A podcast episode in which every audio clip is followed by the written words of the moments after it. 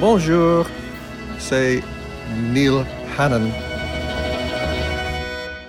Bienvenue dans le podcast The Divine Comedy et la France. Épisode 1 Promenade à Paris.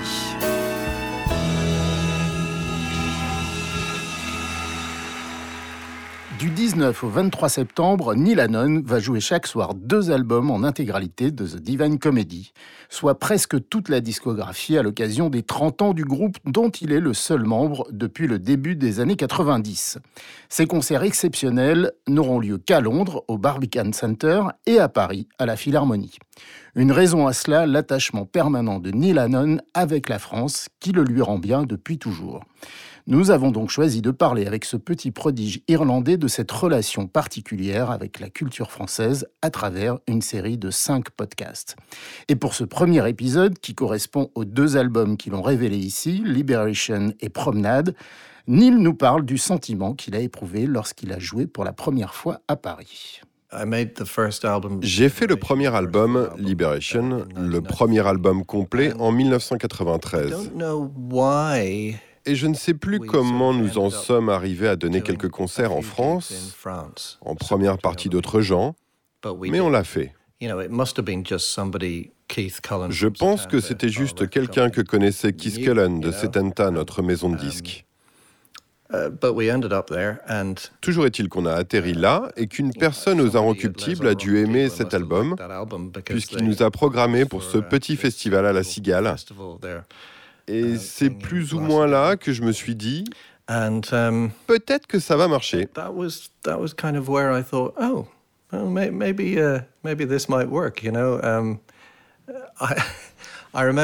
Je me souviens de cette impression en concert.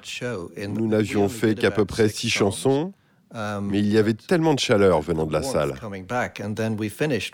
Nous avons terminé par une reprise de Jackie, la chanson de Jacques Brel évidemment en anglais parce que je ne parlais pas et je ne parle toujours pas français alors qu'il est et je m'en excuse pour le restant de mes jours.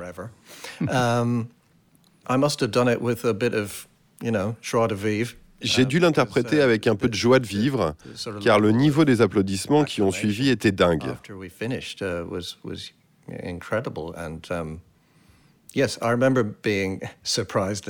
Je me rappelle avoir été surpris et charmé, et j'ai pensé, oui, bien sûr, vous m'aimez.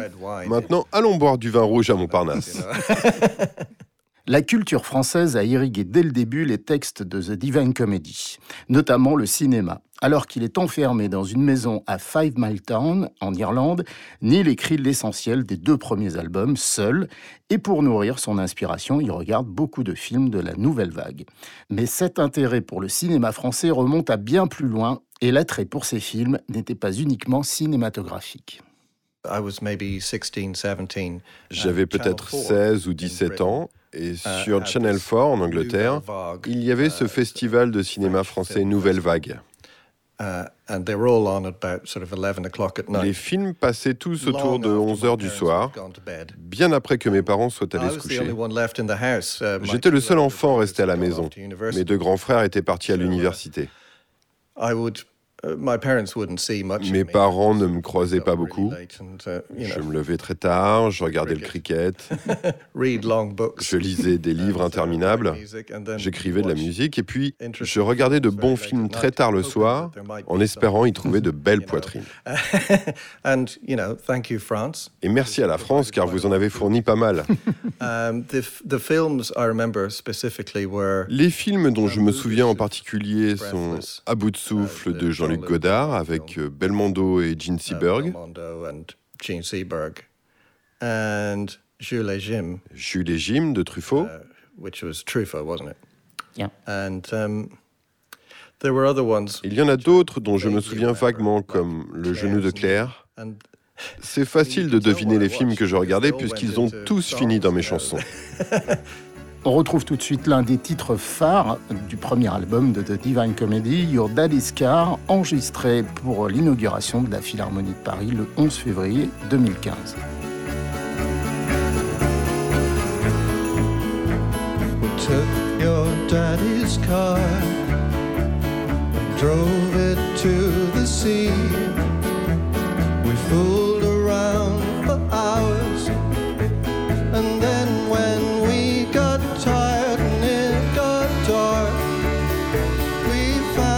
place to park, And we watched the sun set fire to the sea. Can you?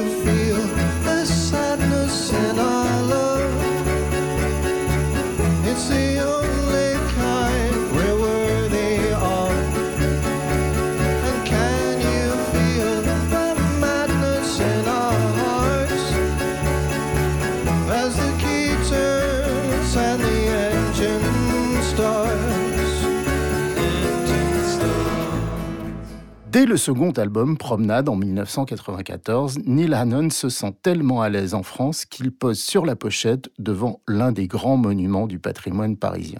Because of our recent, you know, the interest, Avec l'intérêt suscité en France par le premier album, they said, ma maison de disques a dit said, "Would you like Est-ce to que vous voudriez faire les photos à Paris shoot in Paris?" And I went, "Yeah." Et j'ai répondu que oui, ce serait génial. So uh, Kevin Westenberg Kevin Westenberg et moi sommes partis flâner dans les rues de Paris à la recherche de belles portes.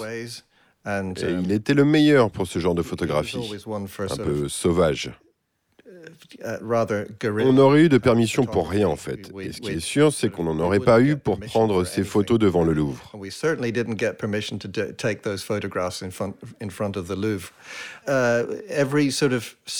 On a fait toutes sortes d'installations avec cette posture parce que ça pouvait coller avec l'album with the d'avant. previous album.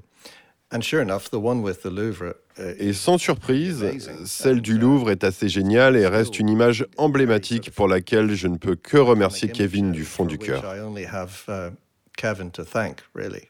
Mais alors, Neil, qu'est-ce qui fait que les chansons de The Divine Comedy paraissent si familières aux oreilles du public français? Je pense qu'il y a sans doute quelque chose dans la musique, dans les notes et les accords que je choisis, Uh, et aussi dans instrumentation, l'instrumentation que uh, j'utilise, use. qui semble résonner avec une sorte de nature um, gaélique, même si je n'arrive pas vraiment à mettre le doigt dessus. Tout ce que je peux dire, I- c'est que je peux mettre le doigt sur ce qui m'a clairement influencé dans la musique française. Alors que pour une très grande part, je ne l'ai écouté qu'après avoir fait ses premiers disques. uh, Je crois que la principale influence vient de Jacques Brel. Bon, il n'était pas français, il était belge, mais bon, c'est la francophonie. Et Jacques Brel, à travers Scott Walker, a eu un impact énorme sur moi. Il ne faisait aucune concession, et c'était parfois choquant ce sur quoi il écrivait. Et puis ce type de chanson un peu pompeuse, presque militaire, les polkas et les trucs du genre. Il y avait des styles que vous ne pouviez associer qu'avec, euh, allez, disons notre grand-mère ou à des gens dans une salle de bal.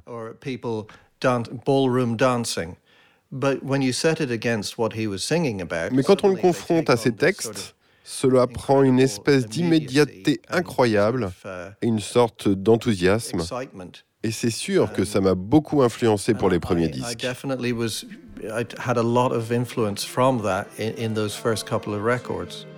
Tout de suite, on écoute euh, l'extrait When the Lights Go Out All Over Europe, Divine Comedy. Let's go see a movie show.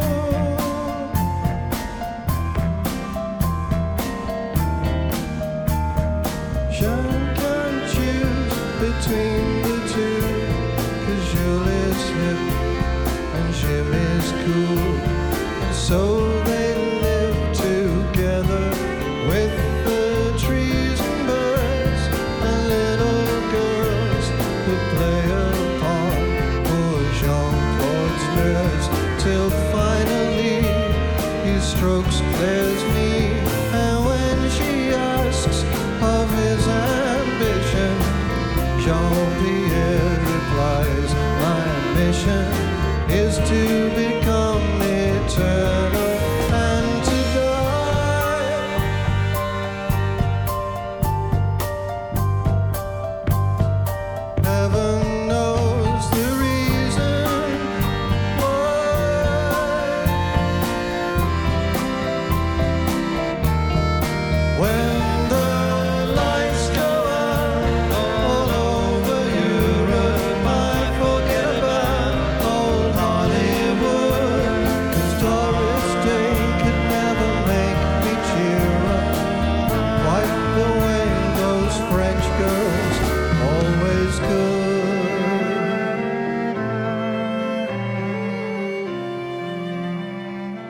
C'est déjà la fin de ce premier épisode, mais nous allons très vite retrouver Neil Hannon pour d'autres évocations de son rapport avec la France.